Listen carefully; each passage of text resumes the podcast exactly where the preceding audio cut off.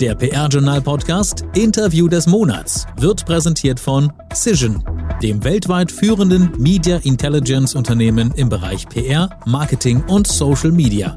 www.cision.de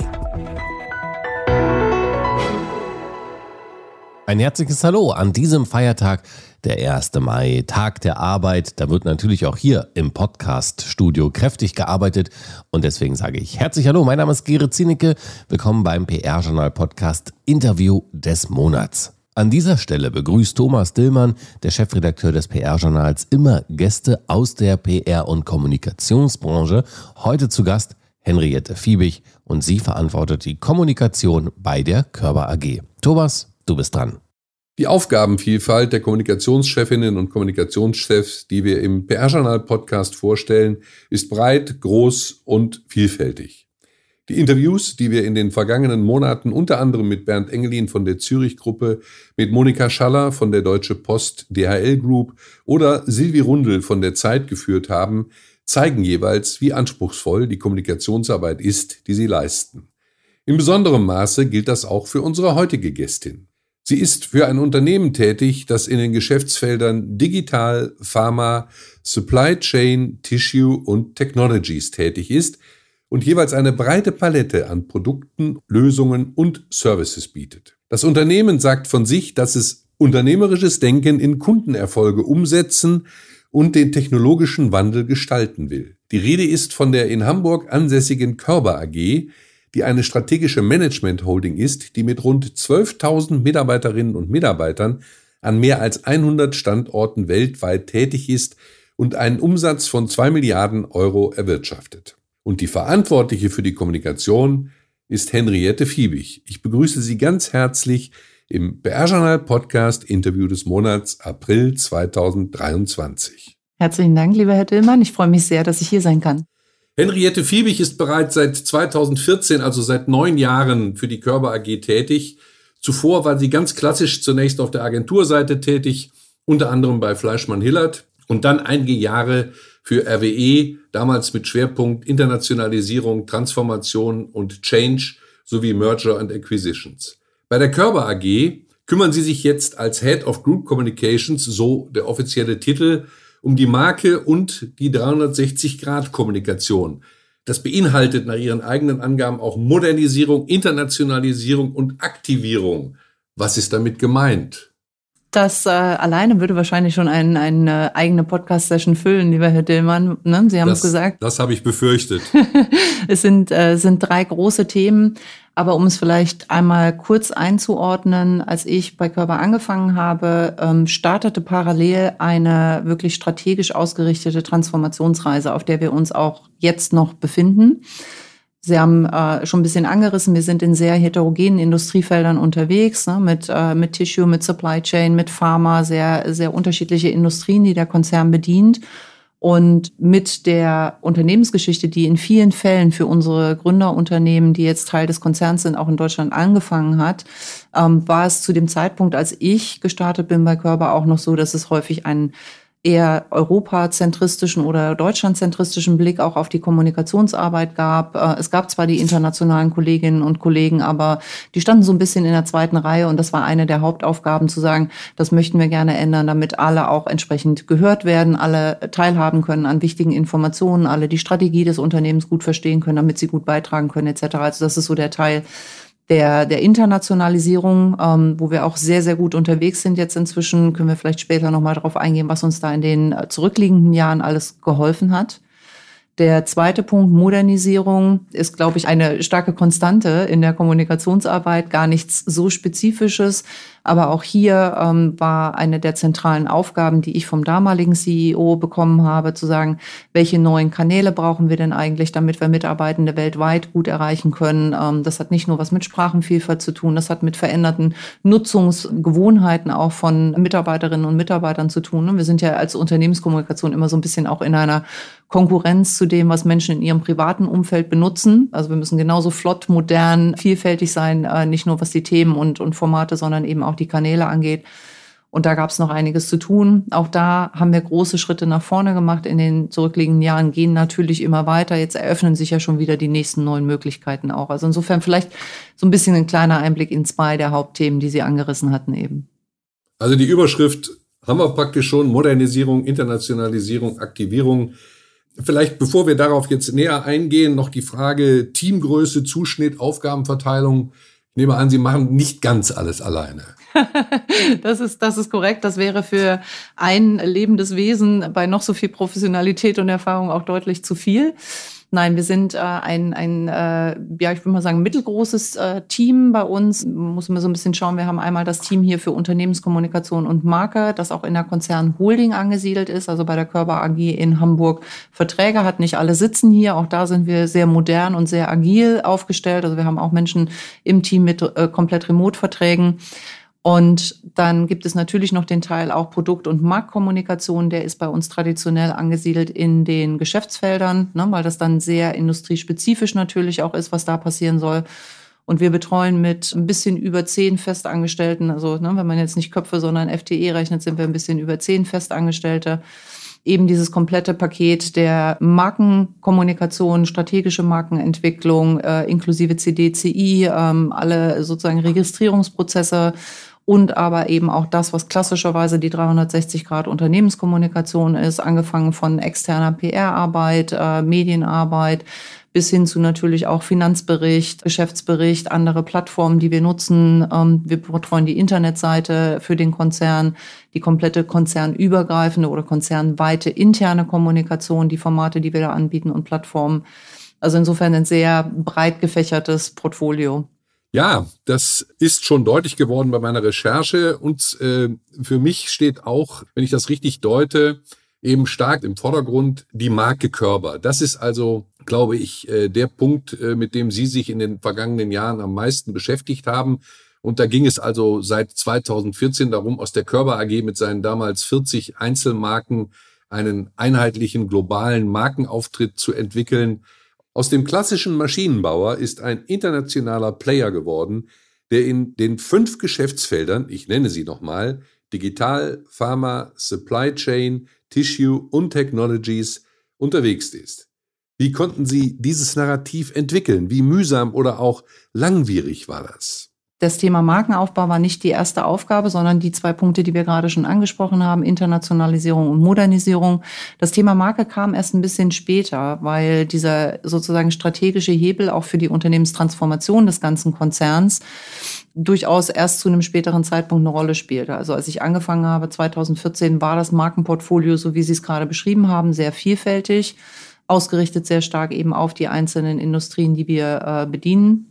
Und die Frage, ob es für einen Konzern unserer Größenordnung sinnvoll ist, wirklich in die Zukunft hinein 40 plus Einzelmarken aktiv zu halten, zu pflegen, für Sichtbarkeit zu sorgen, Mitarbeitende mitzunehmen, Kunden, potenzielle Mitarbeiter mitzunehmen, hat sich dann erst zu einem späteren Zeitpunkt gestellt. Können Sie das sagen, ab wann? Ja, wir haben äh, angefangen circa Anfang 2019 uns wirklich nochmal mit einem größeren strategischen Projekt auch dieser Fragestellung zu widmen, haben das sehr klassisch auch aufgebaut, also haben Interviews gemacht mit Mitarbeitenden im ganzen Konzern aus allen unseren Geschäftsfeldern mit langer, nicht so langer Konzernzugehörigkeit, um viele sozusagen verschiedene Stimmen auch nochmal zu hören haben sehr intensiv auch mit Kunden, mit Medienvertretern, mit anderen Marktteilnehmern gesprochen, um zu sagen, welchen Wert haben diese Einzelmarken, die äh, zum Teil sehr, sehr etabliert waren in den Nischenmärkten, die wir bedienen, also die wirklich auch einen hohen Markenwert in den Nischen hatten.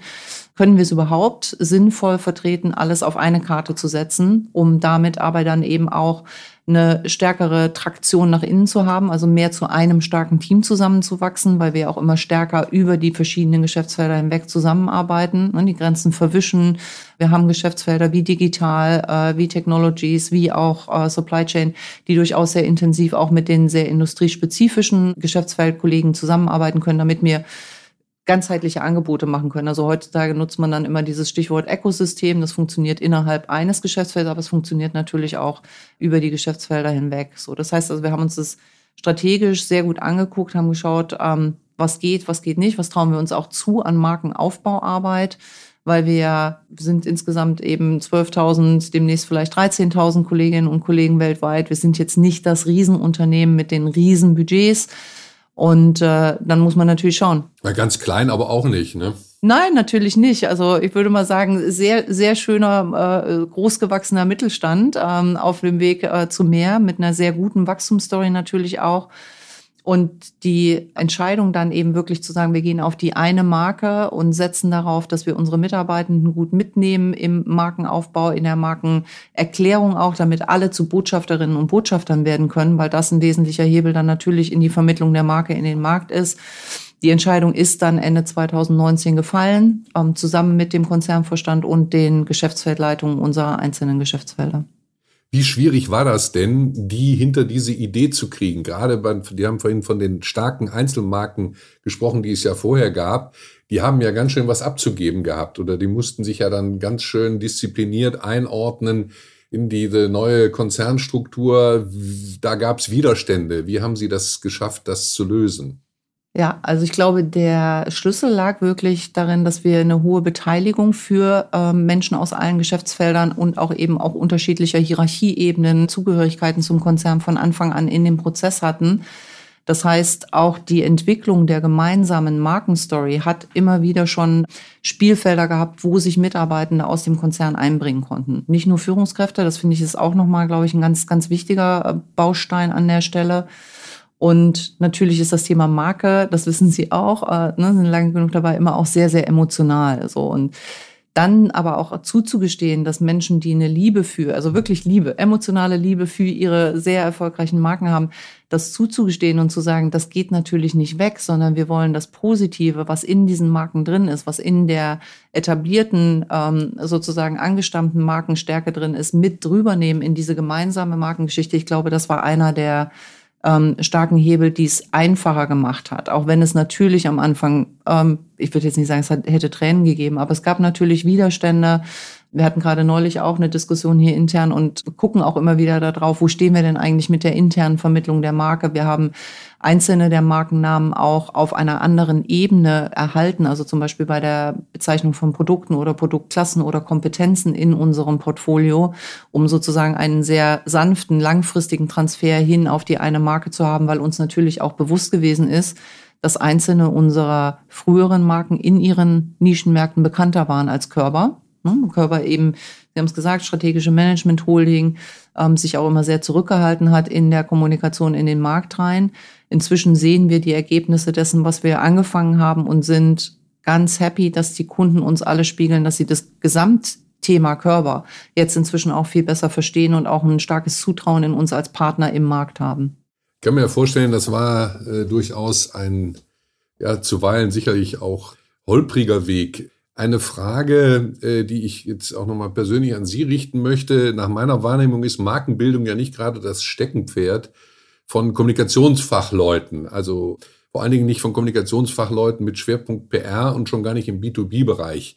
Äh, wie war denn da die Genese? Also wie, wie sind Sie sozusagen in den Genuss dieser Arbeit gekommen und was haben Sie selbst getan, um diesem Anspruch zu entsprechen? Wenn ich es richtig gesehen habe, hatten Sie ähnlich gelagerte Aufgaben vorher, allenfalls in der Agentur. Ja und nein. Also es gibt ja immer Bestandteile im Aufgabenbereich, die vielleicht auch nicht anhand einer ja eines Jobprofils oder eines Jobtitels äh, etc. zu sehen sind. Also ich habe mit dem Thema Marke auch bei meinem vorigen Arbeitgeber, also bei RWE, sehr viel zu tun gehabt, sehr eng als Leiterin interne und Online-Kommunikation mit dem Team, was die Marke verantwortet hat, auf Konzernebene äh, zusammengearbeitet, einen großen Markenrelaunch für RWE auch mitbegleitet und hatte daher zum einen natürlich einen sukzessiven Know-how-Aufbau auch schon über die Jahre, über meine, meine Kollegen im Bereich äh, Marke und Marketing und zum anderen natürlich auch schon ein ganz dickes sozusagen Skillset, was ich mitgebracht habe dann für Körper, was das Thema interne Aktivierung für eine Marke angeht, was die Umsetzung von einer Markenidentität auf verschiedenen Kanälen, vor allem eben auch im Bereich Online-Kommunikation etc. angeht. Also insofern bin ich mit einem sehr, sehr guten Rüstzeug gekommen und habe das aber natürlich in den Jahren, in denen wir uns dann auch strategisch an diese äh, Fragestellung eine Marke versus 40 Einzelmarken angenähert haben, weiter ausgebaut und wir hatten, das kommt noch hinzu, auch sehr substanziellen und sehr guten strategischen Support durch Agenturen. Also wir haben uns auch beraten lassen. Das wäre jetzt meine Frage gewesen. Können Sie die Agenturen vielleicht auch nennen? Ja, natürlich. Also wir haben ähm, angefangen mit einer kleinen Boutique-Agentur aus dem süddeutschen Raum mit Truffle Bay zu arbeiten, als wir die ersten Annäherungen an das Thema gemacht haben und haben dann das große Markenthema äh, mit Metadesign bearbeitet. Also um das nochmal so vielleicht zusammenzufassen, nochmal klarzustellen, also die große Herausforderung bestand jetzt darin, sich von der strategischen Management Holding ohne besonders stark ausgeprägte kundenorientierte Marke hin zu einer führenden Technologiemarke in mehreren Industrien zu entwickeln. Was waren denn da unterwegs die Kernbausteine für die Markenentwicklung? Ja, also einer der wesentlichen Punkte für uns war, die nach innen gerichtete äh, Positionierung, also wirklich eine, eine Geschichte zu entwickeln, die für unsere Mitarbeitenden weltweit in den unterschiedlichen Industrien, für die sie tätig sind oder in den unterschiedlichen Geschäftsfeldern, die dann eben andere Schwerpunkte haben, eine hohe Bindungskraft hat. Ne? Also auch da, um nochmal das Thema Arbeitgebermarke direkt auch mitzudenken und zu stärken von Anfang an. Das war einer der wesentlichen Punkte. Und der zweite Punkt, ich glaube, das ist aber auch völlig normal, wenn man über, über die, den Aufbau einer Marke nachdenkt, zu schauen, wie stellen sich denn äh, unsere Wettbewerber im Markt da? Also mit welcher Positionierung ähm, gehen die Wettbewerber zum einen auf Konzernebene, also wir sind ja nicht der einzige Mischkonzern im Technologieumfeld, aber wie stellen sich eben auch Wettbewerber in den einzelnen Geschäftsfeldern auf, mit welchen ähm, Botschaften, mit welcher Positionierung sind die am Markt? Und wo können wir einen Unterschied machen, um nochmal ganz klar und deutlich zu machen, warum wir anders sind, warum wir ein toller Partner für unsere Kunden und Kundinnen, aber auch äh, Industriepartner in der Industrie sind. Das waren zwei Kernpunkte wirklich in der Entwicklung der Markenstory. Und die haben wir auch extrem gut gelöst. Und Wer sagt das, dass Sie das extrem gut gelöst haben? Sie selbst, selbstverständlich? ich wollte gerade sagen, natürlich kein Selbstlob. Nee, ähm, also wir hören wirklich sehr, sehr viele extrem positive Reaktionen von Kunden. Das war der eine Punkt, den ich vorhin schon mal ganz kurz angesprochen habe, mit dem, Jetzt versteht man einfach dadurch, dass wir uns als eine Marke in den Markt hinein positionieren, dass wir als eine Marke sprechen und kommunizieren, viel besser, was wir als Gesamtangebot an, äh, anbieten. Man sieht viel stärker, dass selbst wenn man vielleicht eben mit einer Kompetenz aus einem Geschäftsfeld bisher nur zusammen zu tun hatte oder zusammengearbeitet hat, was noch alles an Power in Körper steckt. Also Körper Insight ist viel mehr als das, was man vielleicht früher noch gesehen hat. Und wir merken auch, ähm, gerade jetzt im, im Zuge der, der Akquisitionen, wir sind ja immer noch dabei, auch mit unserer Buy-and-Build-Strategie weiterzumachen, um uns äh, mit Technologien regional etc. breiter aufzustellen für die Zukunft, dass wir mit der gemeinsamen starken Marke Körper, also sie entwickelt sich wirklich zu einer starken Marke, auch bei den äh, neu hinzukommenden Kolleginnen und Kollegen eine große Strahlkraft entwickeln, jetzt inzwischen. Also nicht nur für die, die da sind. Also im Zuge des Markenaufbaus kam dann 2021 das 75-jährige Jubiläum der Körper AG. Das haben sie natürlich dann zum Anlass genommen, ebenfalls die neue Markenstrategie zu kommunizieren. Ein wesentliches Element war dabei die Körper Experience, also eine digitale Plattform, die einen umfassenden Einblick in die Vergangenheit, die Gegenwart und die Zukunft des Konzerns ermöglicht hat. Wir haben damals auch darüber berichtet. Äh, was war das genau und wie erfolgreich war das? Mhm. Ich würde fast schon sagen wollen, wie erfolgreich ist das? Also wir sind gerade auch dabei, uns selber ein bisschen die Daumen zu drücken, weil die Körper Experience äh, in der sozusagen Shortlist für einige Preise auch ist. Also wir haben die Plattform. Warum jetzt erst? Weil wir die Plattform auch im vergangenen Jahr, also 2022, nochmal stark weiter ausgebaut haben. Also die dritte Zeitzone ähm, ist letztes Jahr dann an den Start gegangen. Und vielleicht, wenn wir nochmal zurückblicken, also Sie haben es ja angesprochen, Konzernjubiläum 75 Jahre das Ganze in einer Zeit, als äh, wir alle mit sehr starken Einschränkungen durch Corona ähm, umgehen mussten, ne, neue Tools kennengelernt haben etc. Und wir haben dann sehr schnell und frühzeitig angefangen, eben 2020 dann auch schon in den Überlegungen rund um das Konzernjubiläum zu sagen, so wie kriegen wir das denn hin? Mit all der Unsicherheit ist es 2021 besser? Ja, nein, das wusste ja keiner zu dem Zeitpunkt. Wie kriegen wir denn das hin, dass wir so ein Jubiläum wirklich global zusammen feiern können? Wie kriegen wir das hin, dass wir das, was wir an, an, an starken Wurzeln in unserer Historie haben, ähm, allen zugänglich machen können. Sie waren ja nahezu dazu gezwungen, in den digitalen Bereich zu gehen. Absolut, absolut. Und ich fand es aber, und, und auch, glaube ich, das komplette Team hier bei uns fand es eine wahnsinnig tolle Chance, auch da wieder zu sagen, wir machen was, was wieder irgendwie äh, einzigartig ist, was es vielleicht auch in der Form zu dem Zeitpunkt in Industrieunternehmen noch nicht gegeben hat und sind losgegangen eigentlich mal eben wirklich mit der Idee, einfach diesen historischen Raum erstmal irgendwie virtuell erfahrbar zu machen und äh, wer reinschaut in die Körper Experience, man kann sich wirklich in dem ehemaligen Wohnhaus und Arbeitsraum von Herrn Körber umgucken. Das ist was das hätten ja sonst auch nur wenige Leute aus unserem Unternehmen als Möglichkeit, ne? weil das Haus steht hier in Hamburg-Bergedorf. Da kann natürlich nicht jeder hinreisen, einfach mal so und äh, an die Tür klopfen und reinschauen. Also insofern, man bekommt schon so ein bisschen eine schöne Atmosphäre und haben dann einfach gesagt, wir haben so viele tolle ähm, historische Dokumente, auch die dieses Unternehmerische, diese Kombination aus Unternehmertum und Ingenieurhöchstleistungen in unserer DNA. Und die ist nicht nur bei Herrn Körber gegeben, sondern auch bei allen anderen Gründern unserer Unternehmen, die jetzt zum Konzern gehören. Das heißt, das war so ein bisschen der Nukleus, zu sagen, wir fangen damit an und wollten aber natürlich nicht rund um ein Jubiläum in einer Glorifizierung der Vergangenheit irgendwie stecken bleiben, sondern haben gesagt, nee, ne, das, was uns stark gemacht hat in der Vergangenheit, ist ja was, was wir heutzutage immer noch unsere Stärke auch ausspielen wollen. Deswegen dann die zweite Zeitzone, also das Jetzt, das Now.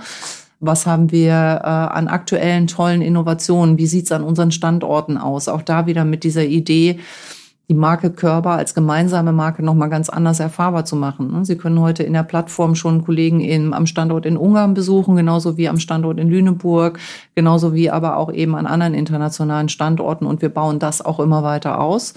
Und dann natürlich mit der grundlegenden Idee, dass wir sagen, wir haben die Power im Unternehmen aufgrund dieser Kombination von Unternehmertum und Ingenieurwissen sozusagen. Wir wollen es immer besser machen. Ne? Also wenn Sie mit Leuten bei uns im Unternehmen sprechen, die, da leuchten die Augen, wenn die ihren Job erklären können, weil alle immer sagen, und das ist sehr ähnlich zu dem, was unsere Gründer auch gemacht haben oder die Gründer der Unternehmen, die wir heute im Konzern haben, die zum Teil ja auch noch leben ähm, da ist so dieser Spark in die Zukunft. Immer wieder so dieses, was, was kommt als nächstes, was kommt. Und das war dann eben die Idee für die dritte Zeitzone, in der man sich jetzt eben so ein bisschen auch mit unseren Positionen in die Zukunft beschäftigen kann. Und warum bewerben wir uns jetzt erst für die Preise, haben Sie gerade gefragt weil wir eben zum einen immer noch ausgebaut haben, letztes Jahr nochmal große Aktualisierungen auch gemacht haben, gerade in der Zeitzone Now und in der Zeitzone Next, die wir gelauncht haben. Dieses Jahr wird es weitere Ergänzungen und Aktualisierungen geben.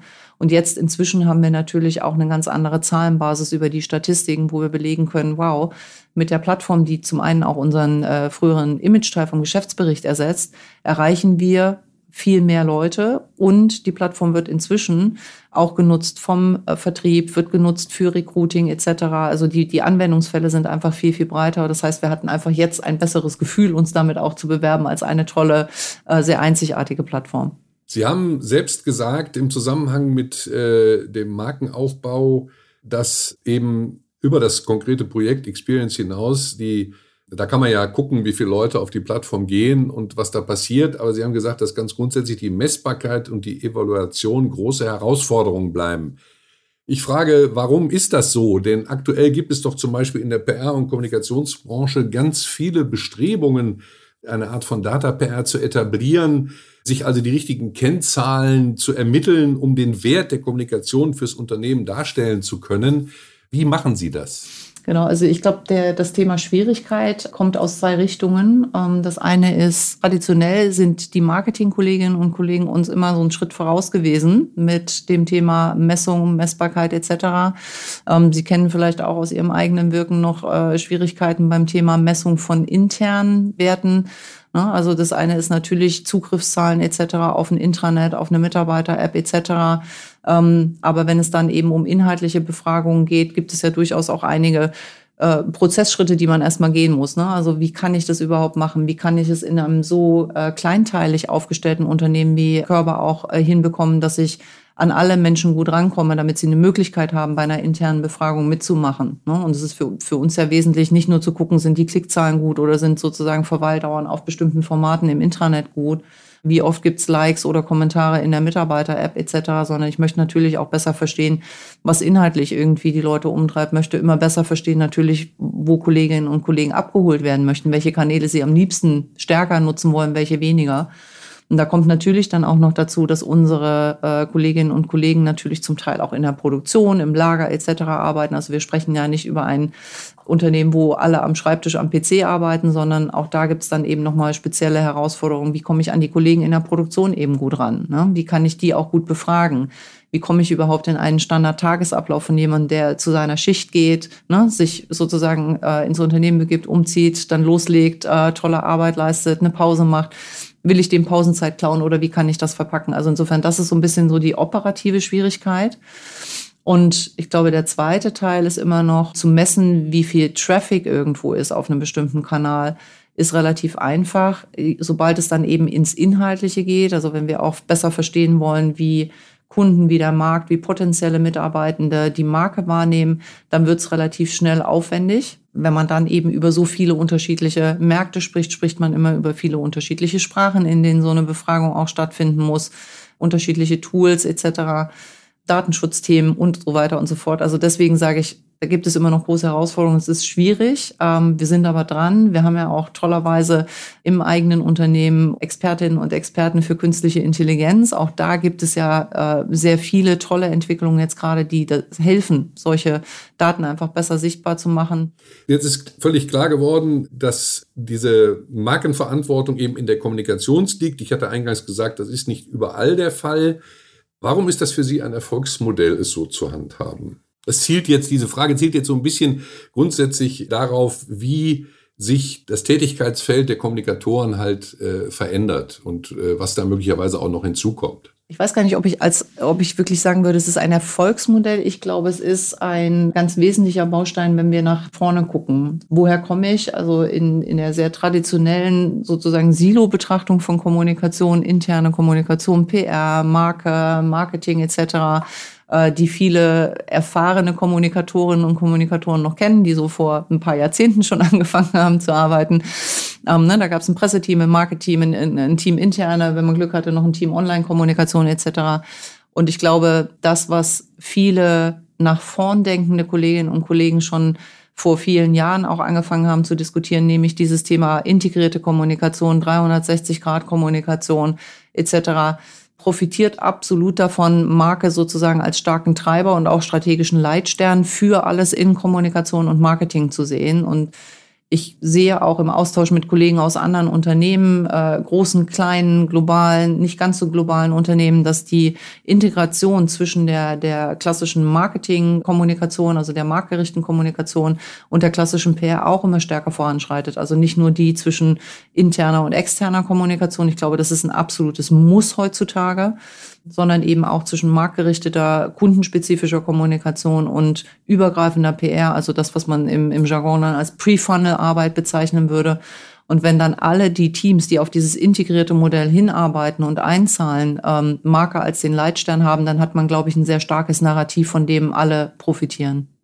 Das gilt offensichtlich bei Ihnen auch besonders, äh, das liegt Ihnen besonders am Herzen, die Zusammenarbeit zwischen Kommunikation und HR weil sie eben sagen, dass sie äh, an der Stelle, an dieser Schnittstelle, ja, einen, einen großen Hebel sehen in der internen Kommunikation, im weitesten Sinne für die Betreuung von Mitarbeitern, für die Mitarbeiterentwicklung, für äh, das Werben um den Verbleib äh, von Mitarbeitern im Unternehmen, weil wir eben einen, einen starken Nachfragemarkt haben und fürs Employer Branding eben ganz einfach. Und da legen Sie besonderen Wert drauf. Das ist so, oder? Absolut. Und äh, das Schöne ist, dass meine Kollegin, die in, in meiner Peer Group äh, den, den HR-Bereich bei Körper leitet, die Gabriele Fanta, mit genau der gleichen Einstellung unterwegs ist. Das heißt also, sie sieht auch, dass beide Disziplinen einfach sehr stark Hand in Hand spielen müssen und sollen ähm, oder sollen und müssen, je nachdem, wie man es gerne betrachtet. Und wir beide und spielt uns wahrscheinlich in die Karten, dass die Gabriele auch aus, dem, aus, aus der Kommunikation und aus dem Marketing kommt, ursprünglicherweise also auch ein sehr starkes Markenverständnis schon mitgebracht hat in, in ihre Position.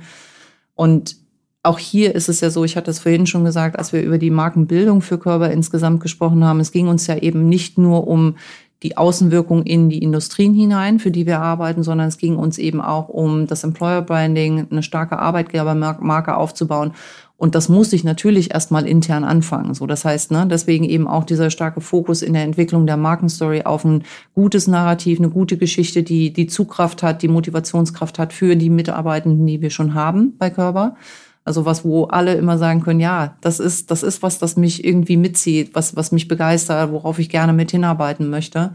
Und insofern dieses Miteinander mit HR, finde ich, ist genauso wie das Miteinander oder stark integrierte äh, sozusagen Denken zwischen Marketing und Kommunikation, klassischer Unternehmenskommunikation heute ein Muss. Also es geht eigentlich gar kein Weg dran vorbei. Und das, was wir vielleicht alle auch noch erinnern von früher, dass sozusagen ein Recruiting-Team oder ein Employer-Branding-Team in HR ganz losgelöst von Kommunikation und, und Marketing und Marke dann nochmal eine weitere Geschichte für das Recruiting entwickelt hat äh, oder für die Lifecycle-Betreuung von, von Mitarbeitern ist, glaube ich, was das heute gar nicht mehr funktionieren kann. Dazu ist die Welt viel zu transparent, wenn sie intern was anderes erzählen als extern. Wenn die Geschichte im Employer Branding eine andere ist als die, die sie insgesamt mit der Marke erzählen, ist es, glaube ich, nicht erfolgsversprechend. Als letzte Frage, Frau Fiebig, vielleicht nochmal die Frage nach den größten Baustellen, die äh, im Moment noch offen liegen, die noch bearbeitet werden müssen. Welche Felder sind das und was muss da erreicht werden, damit Sie, sagen wir mal, in zwei Jahren dann sehr zufrieden sind mit dem, was da geschafft worden ist. Ich weiß nicht, ob ich als Typ jemand bin, der jemals sehr zufrieden ist. Ich glaube, das ist, ist, ist irgendwie nicht in meiner Wesensart. Ich kann ja in Ihrem Umfeld mal nachfragen. Ja, dürfen Sie gerne machen, dürfen Sie gerne machen. Also bei mir ist eigentlich immer so, ne, ich habe schon immer das Übernächste und Übernächste im Blick, wenn ich äh, den nächsten Schritt gegangen bin. Was muss noch passieren? Mein großer Wunsch und dazu tragen wir alle hier bei uns im Team, aber auch die Kolleginnen und Kollegen in den Geschäftsfeldern, in den Marketing-Teams, äh, bei das HR-Team auch. Wir sind, treffen uns alle zwei Wochen in so einem äh, über, übergreifend nicht funktionsgebundenen äh, äh, Rahmen auch und sprechen über verschiedenste Themen, die mit Marke zu tun haben. Und das, was sich jetzt abzeichnet nach den zweieinhalb Jahren, die wir angefangen haben mit dem, mit dem Markenaufbau, der Weg, den wir schon gemeinsam gegangen sind, trotz aller Widernisse auch durch Corona etc., manchmal sogar auch bevorteilt dadurch, dass wir mehr auf Online-Kommunikation auch gehen mussten, ist, dass wir immer stärker wirklich zu einem globalen Team werden, in dem wir die Expertise von allen so gut wie möglich für alle nutzbar machen. Und das ist was, wo ich sage, da sind wir noch nicht da, wo ich gerne hin möchte, was ich mir wünsche für das Team. Wir haben so viele tolle Expertinnen und Experten im Konzern. Das wäre sowas, wo ich sage, auf jeden Fall noch, noch stärker im Team, im Netzwerk, im äh, Netzwerken auch denken und werden äh, hier bei uns weil ich glaube, dass das als zweites dann, und das wäre mein großer Wunsch, wirklich dazu beiträgt, dass wir eine Marke sind, die man kennt draußen. Im Moment, wenn Sie rumfragen würden, wie viele Menschen schon ungestützt Körper kennen, die nicht im Ingenieurbereich arbeiten oder die sehr stark irgendwie in den Industrien, in denen wir führend auch unterwegs sind als Marktführer mit unseren Technologien, dann werden sie manchmal noch so ein Fragezeichen haben und dann kennen vielleicht Menschen eher unsere Eignerin, die Körperstiftung, aber eben noch nicht den Körperkonzern. Und ich glaube, wenn wir dieses interne Netzwerkthema noch stärker ausbauen und unsere Stärken mehr ausspielen, noch mehr als wir es jetzt schon tun, dann werden wir das erreichen, dass wir wirklich Körper zu einer sehr bekannten Marke in den für uns relevanten Märkten machen. Und das ist so für zwei Jahre, ich glaube, ein ganz gutes Ziel.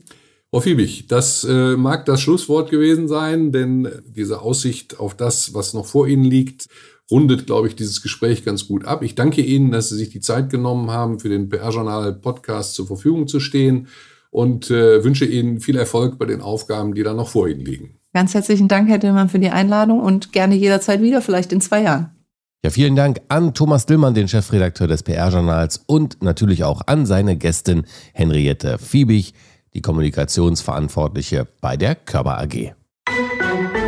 Der PR-Journal-Podcast Interview des Monats. Wurde präsentiert von Cision, dem weltweit führenden Media Intelligence Unternehmen im Bereich PR, Marketing und Social Media. www.cision.de